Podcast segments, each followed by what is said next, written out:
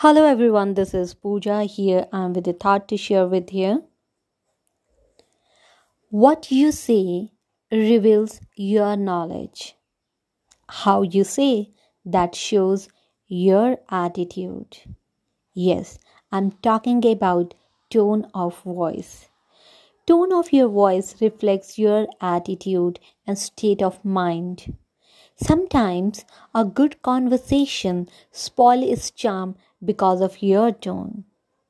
On the other hand, a confident a positive tone won many times. It is up to us how do we want to use it. The qualities and demerits of our tone come according to uses. Through this story, I will explain these three types of stones. The types of stones are positive, neutral, negative. There was once a boy who always bunked class to have fun with friends. At the end of the session, the exam month arrived. He obtained admit card and date sheet for the examination. One or two papers were finished. Finally, the day had come when he was preparing for mathematics paper. But he couldn't solve single questions. Anticipating the failure, he called his first friend and asked for help. First friend said, Look, man, you have not practiced all year.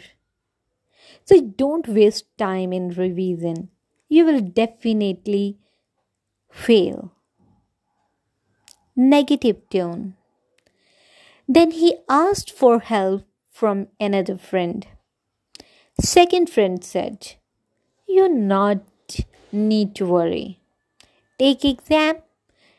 Either you will fail or pass. That is neutral tone.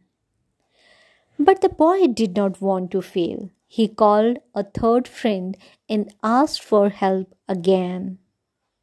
His third friend said, Come to my place and we will both practice hard.